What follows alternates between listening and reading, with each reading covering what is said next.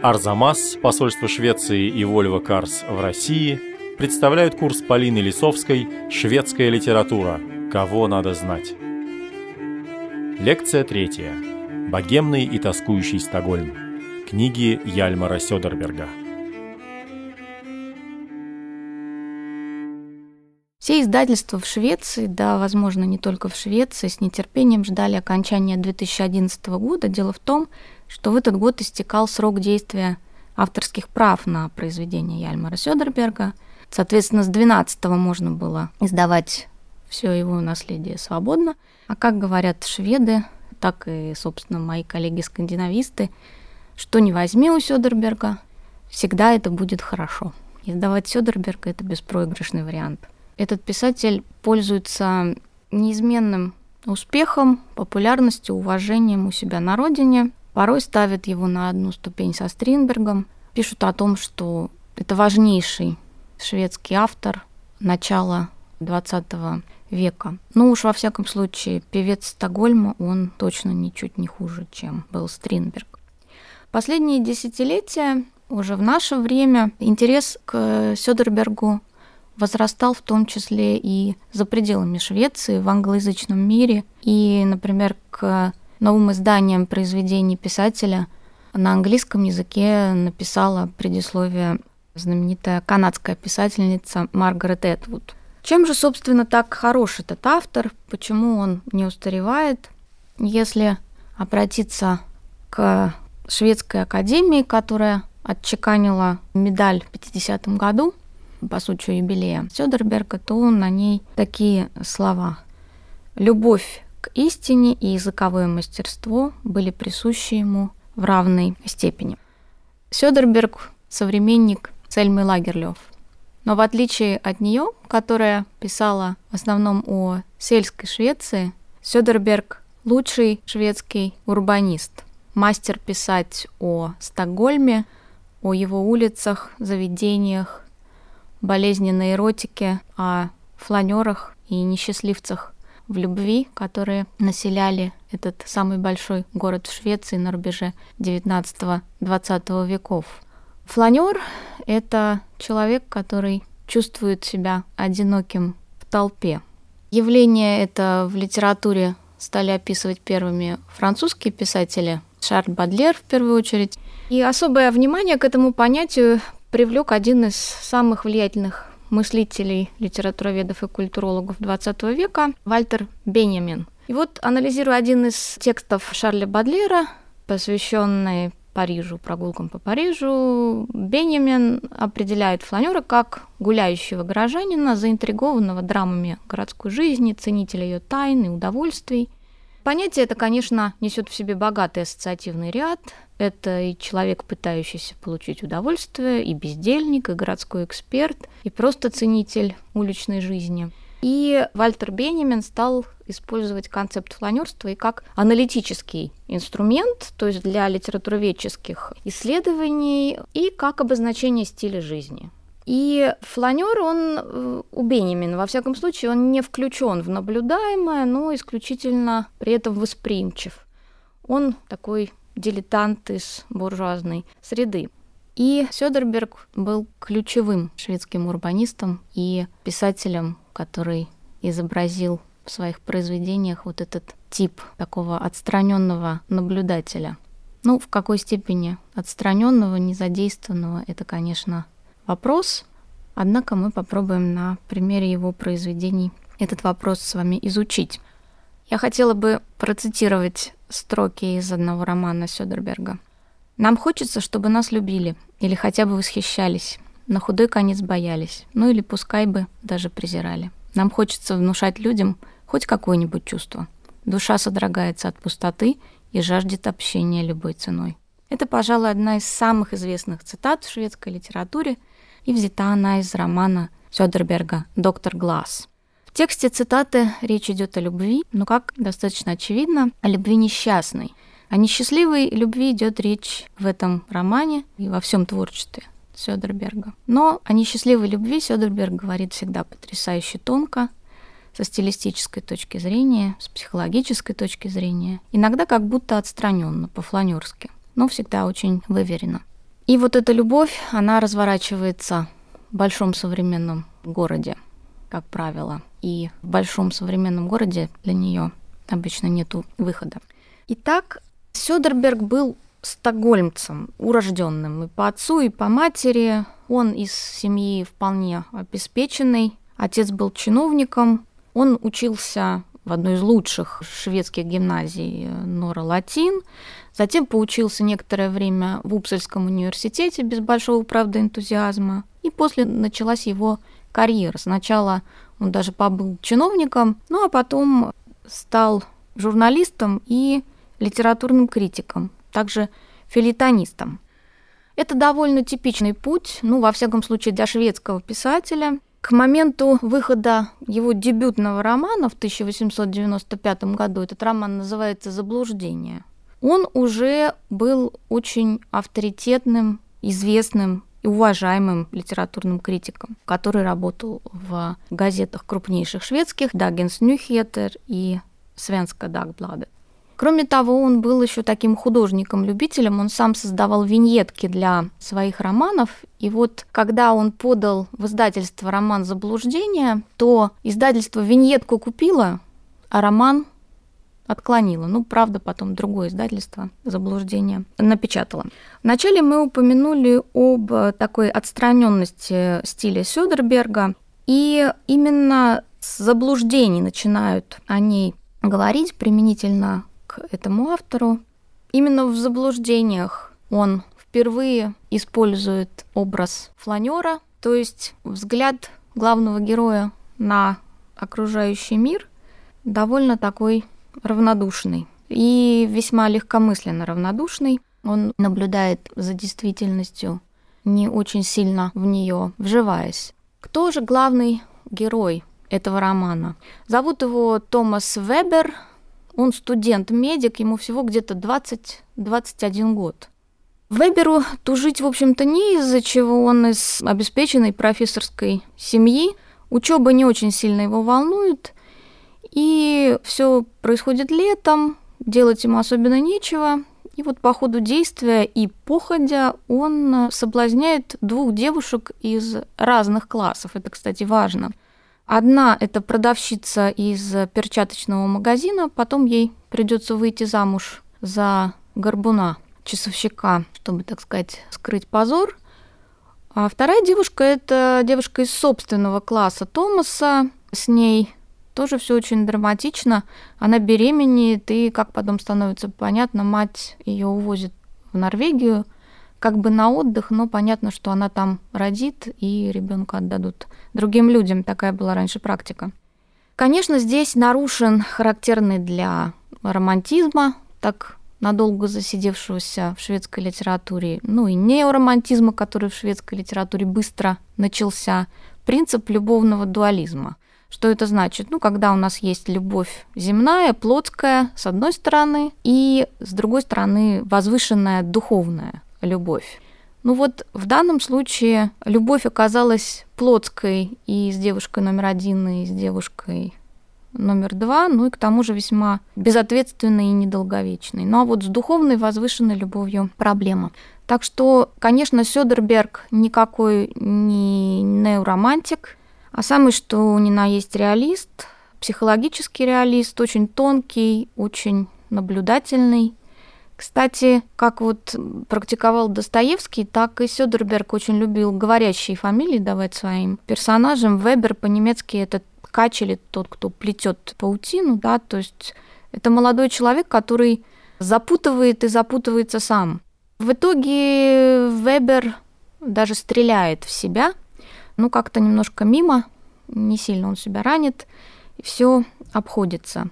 Надо сказать, что за этот роман Сёдерберга назвали соблазнителем молодежи, ибо в нем представлены довольно откровенные сцены соблазнения обеих девушек. Ну, перчаточница, так, например, практически сама соблазняет Вебера. И девушка из хорошей семьи вроде бы тоже не совсем понимает, что происходит, но происходящему рада.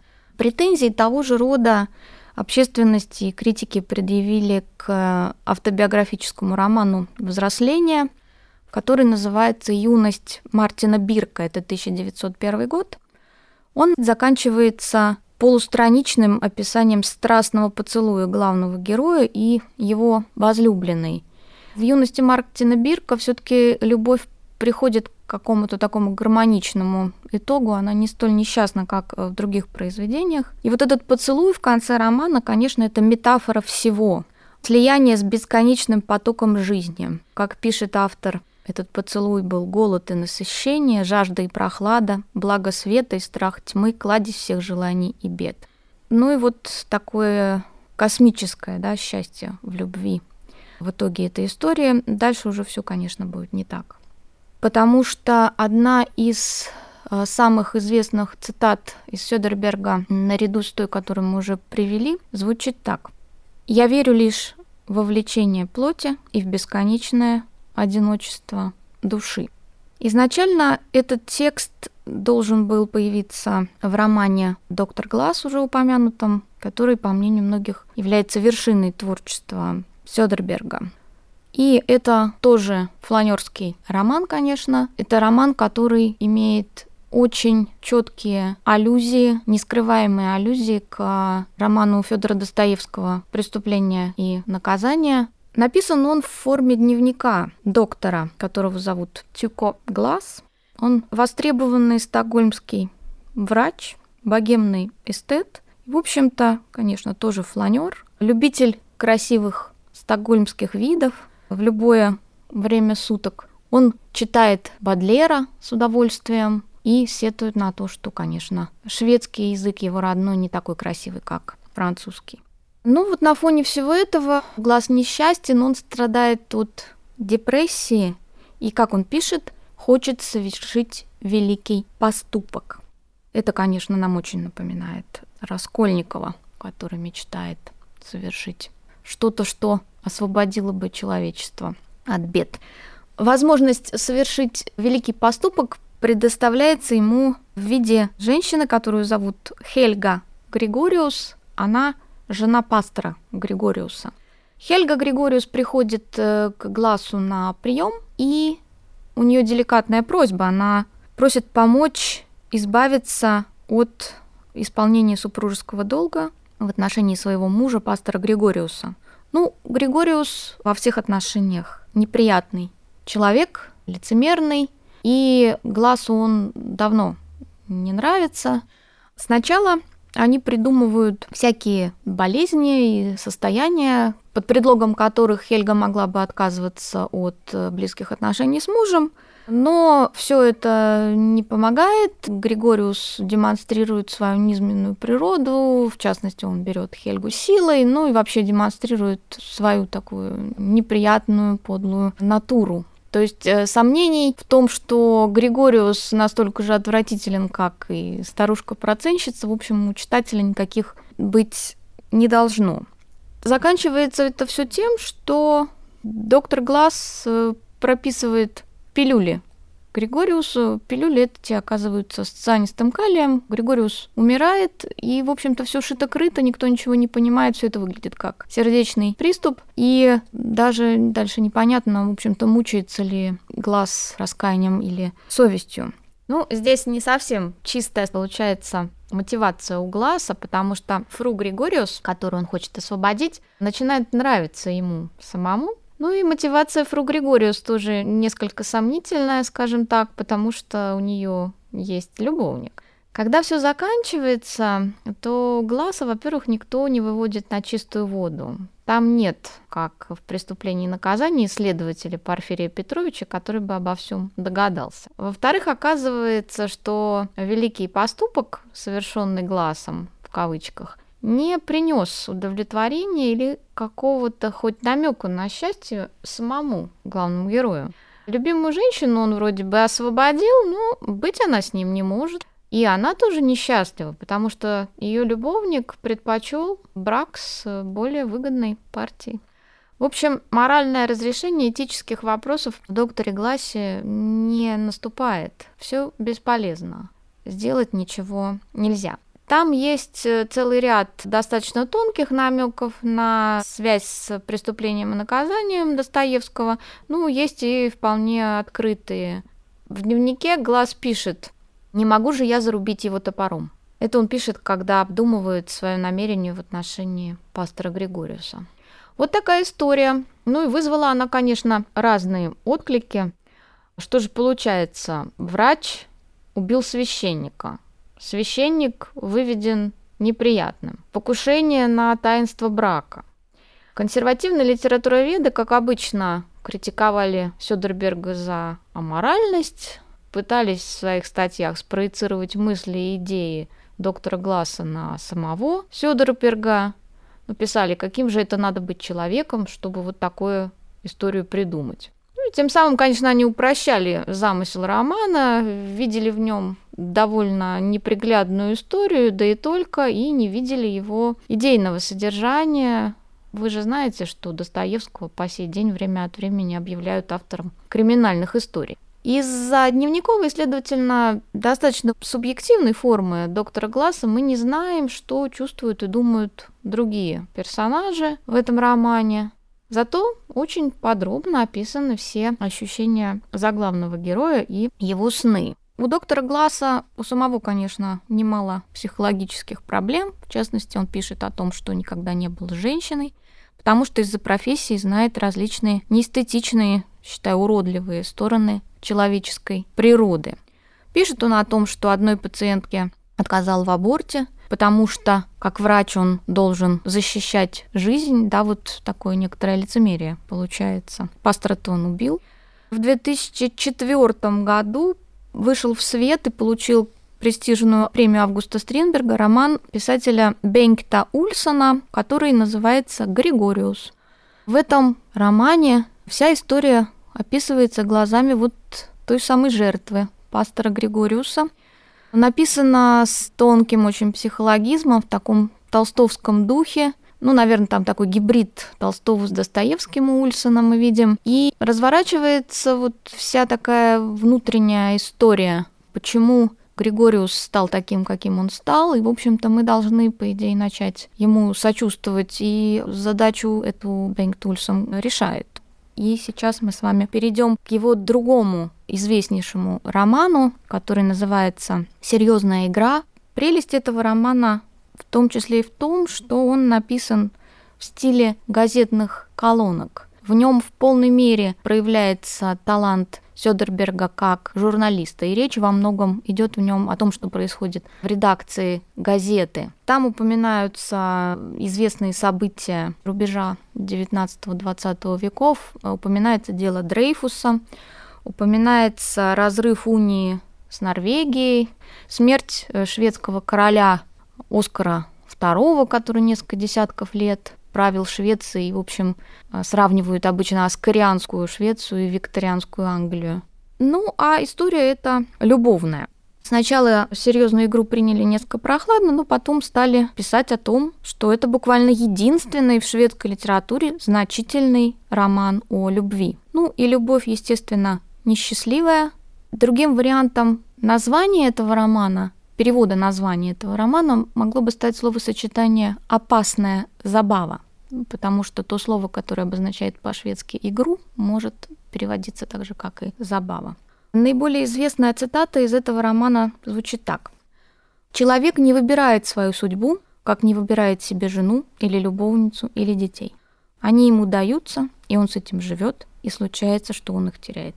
Но человек не выбирает. Да, вот такая фаталистическая постановка вопроса, ну, надо сказать, что биография самого Сёдерберга располагала к таким выводам. Он был женат дважды, и первый его брак с Мертой Абениус, в котором родилось трое детей, в итоге стал достаточно несчастливым. Мерта заболела подолгу, находилась в разных лечебных учреждениях, и физически, и ментально она болела. И Сёдерберг был очень несчастлив, и ждал даже смены законодательства о разводах, чтобы спокойно с ней развестись и как-то вырваться вот из брака, который в итоге стал приносить ему большое несчастье. Когда они развелись, он сказал, написал абсолютно откровенно, наконец-то я свободен. Ну и у него завязались отношения с другой женщиной, датчанкой, Эмили Фосс, и даже ребенок родился как бы незаконный до развода и до того, как они смогли с ней пожениться. Так что адюльтер, супружеская неверность – это все вещи, которые были Сёдербергу очень хорошо знакомы. Главные герои в этом романе зовут их так Арвид Шернблум, говорящая тоже фамилия, Звездный цвет, фамилия Арвида, и она, героиня Лидия Стилле, тихая, но, как известно, в тихом умуте черти водятся. Считается, что прототипом Лидии Стилле была шведская дама Мария фон Платен. С Марией фон Платен были близкие отношения у Сёдерберга, но также еще у трех других шведских писателей. Ну, по-разному они писали. Кто-то говорил, что она муза шведской литературы, кто-то говорил, что она переходящий кубок. Времена, конечно, были тогда такие, да, очень дуалистические характеристики в отношении женщин применялись. И сам Сёдерберг, кстати, в своем романе появится под именем журналиста Хенрика Рислера. Фабула проста и вне времени. Герои полюбили друг друга в юности, летом, в шведских шхерах, они были беззаботны, но пожениться они не смогли из-за отсутствия средств. Арвид – бедный молодой человек. И это было его решение. То есть он сказал, Лидия, извини, я не могу с тобой быть, потому что у меня нет денег. Э, Лидия выходит замуж за человека намного старше ее, за состоятельного профессора и, ну, судя по всему, вполне благородного человека. За человека на 26 лет себя старше вышла и вот та самая Мария фон Платен. Дальше главные герои встречаются случайно через 10 лет уже в Стокгольме, в театре, на оперном спектакле, рецензировать который должен Арвид, который уже стал работником редакции крупной шведской газеты, он журналист и критик, и вот они встречаются, ну и, собственно, начинается их роман. Арвид к тому моменту уже женат, и у него дети. Он, как э, Мапасановский милый друг, тоже, в общем, в процессе завоевания Стокгольма, большого города. И дальше вот тоже такая городская любовная история разворачивается.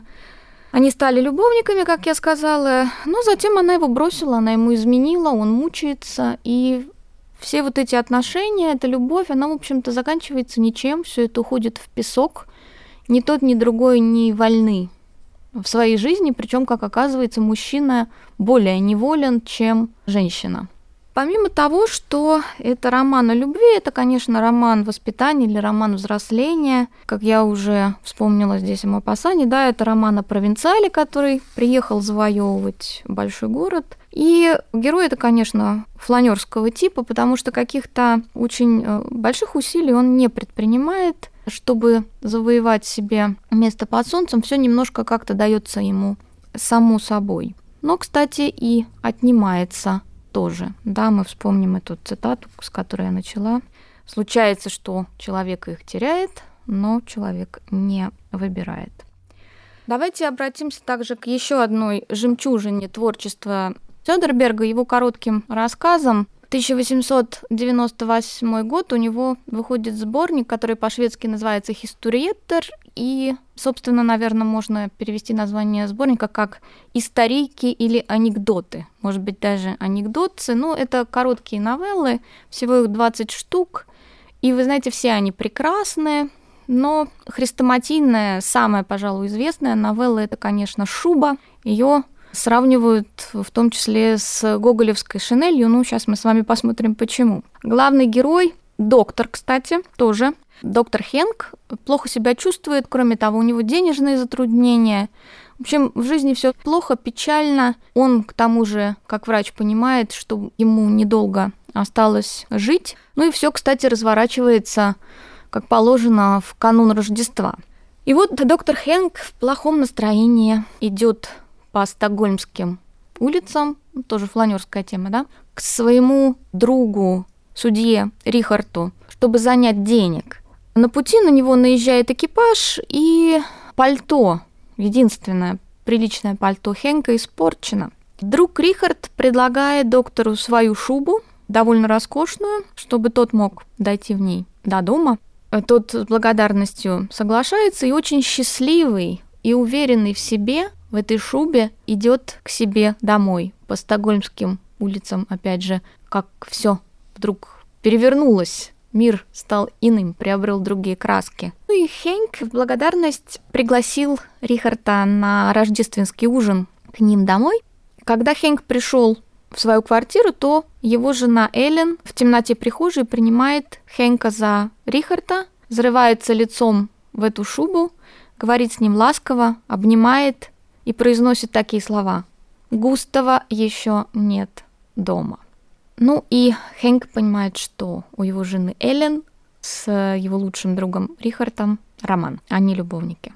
Чем завершается новелла? На рождественском ужине Хэнк поднимает тост за своего друга, судью Рихарда, и благодарит его за то, что он подарил ему самые лучшие минуты, минуты счастья в его жизни, которая, в общем-то, скоро оборвется. Он, как врач, понимает, что ему недолго осталось. И при этом Хэнк совершенно искренен, нет ни капли иронии в его словах, никакой издевки. Вот такой, с позволения сказать, анекдотец.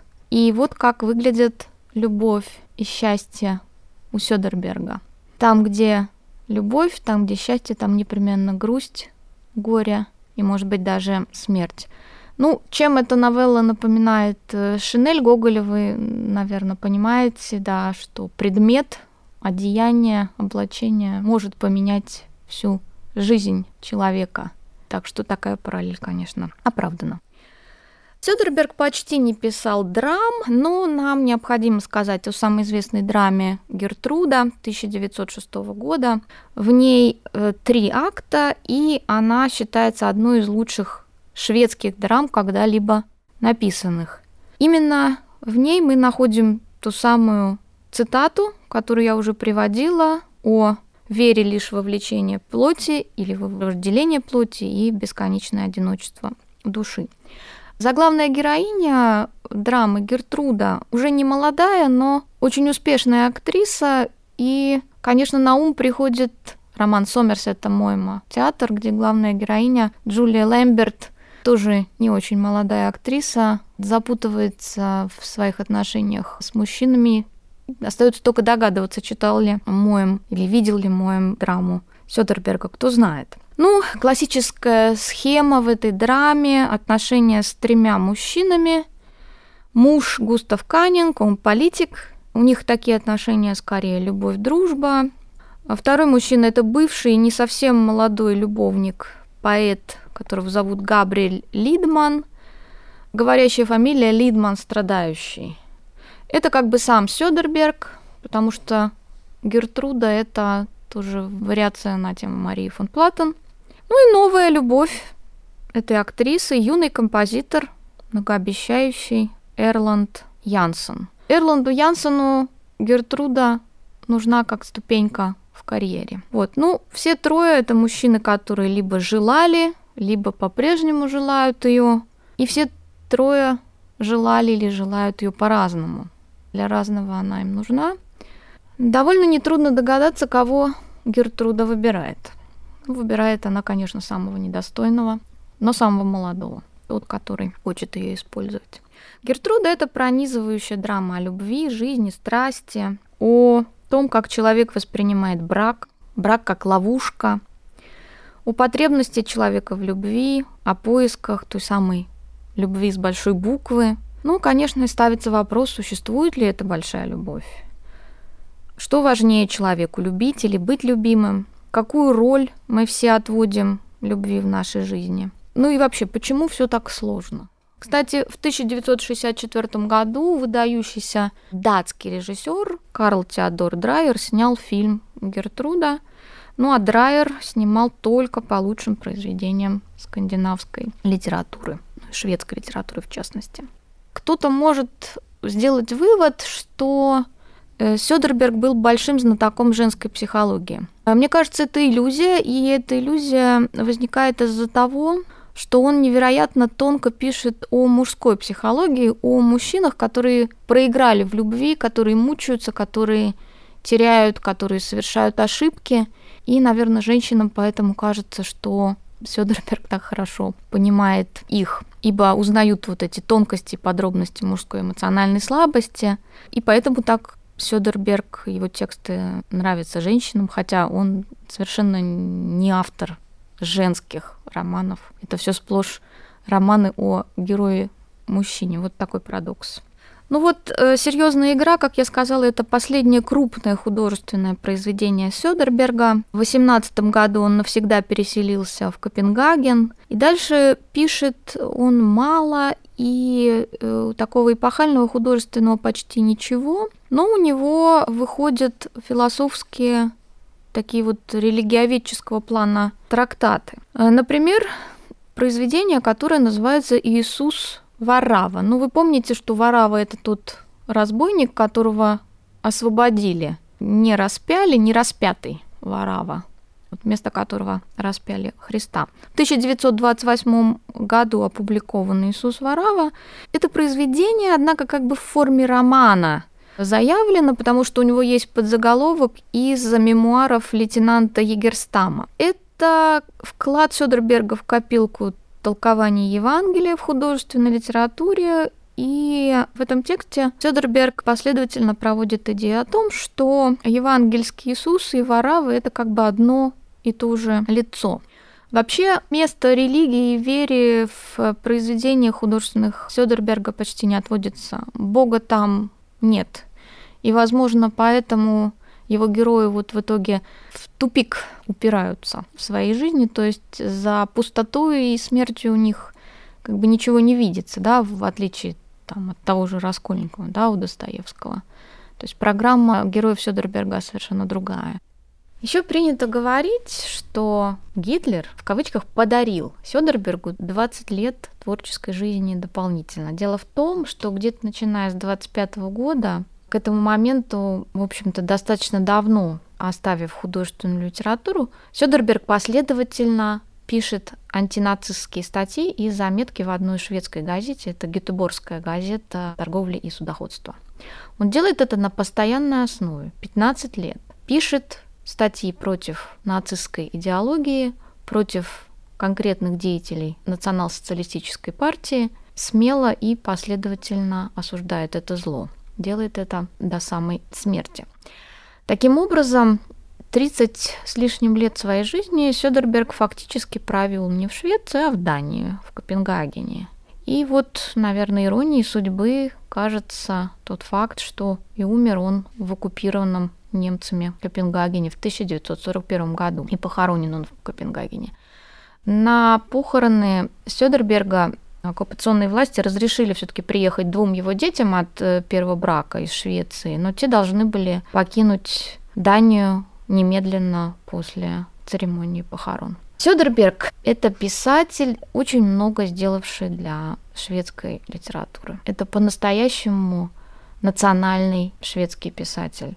Он не оставил огромного и разнообразного, иногда не очень однородного по качеству наследия, как это сделал Стринберг, но он оставил свои великолепные новеллы, это раз, и два романа, настоящие жемчужины в скандинавской литературе доктора Гласса и серьезную игру. Ну и еще он оставил потрясающую репутацию тонкого стилиста, у которого какой текст не возьми, это всегда будет хорошо. В следующей лекции об экзистенциальном ужасе, борьбе с нацизмом и главном шведском модернисте Пере Лагерквисте.